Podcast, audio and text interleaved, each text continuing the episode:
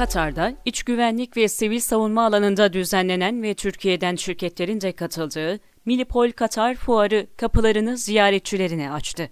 Katar'ın başkenti Doha'da bu yıl 13.sü düzenlenen Milipol Katar Fuarı, Katar Başbakanı ve İçişleri Bakanı Halit bin Halife bin Abdulaziz Alsani, Türkiye'den Emniyet Genel Müdürü Mehmet Aktaş ve Türkiye'nin Doha Büyükelçisi Mehmet Mustafa Göksu'nun katılımıyla açıldı.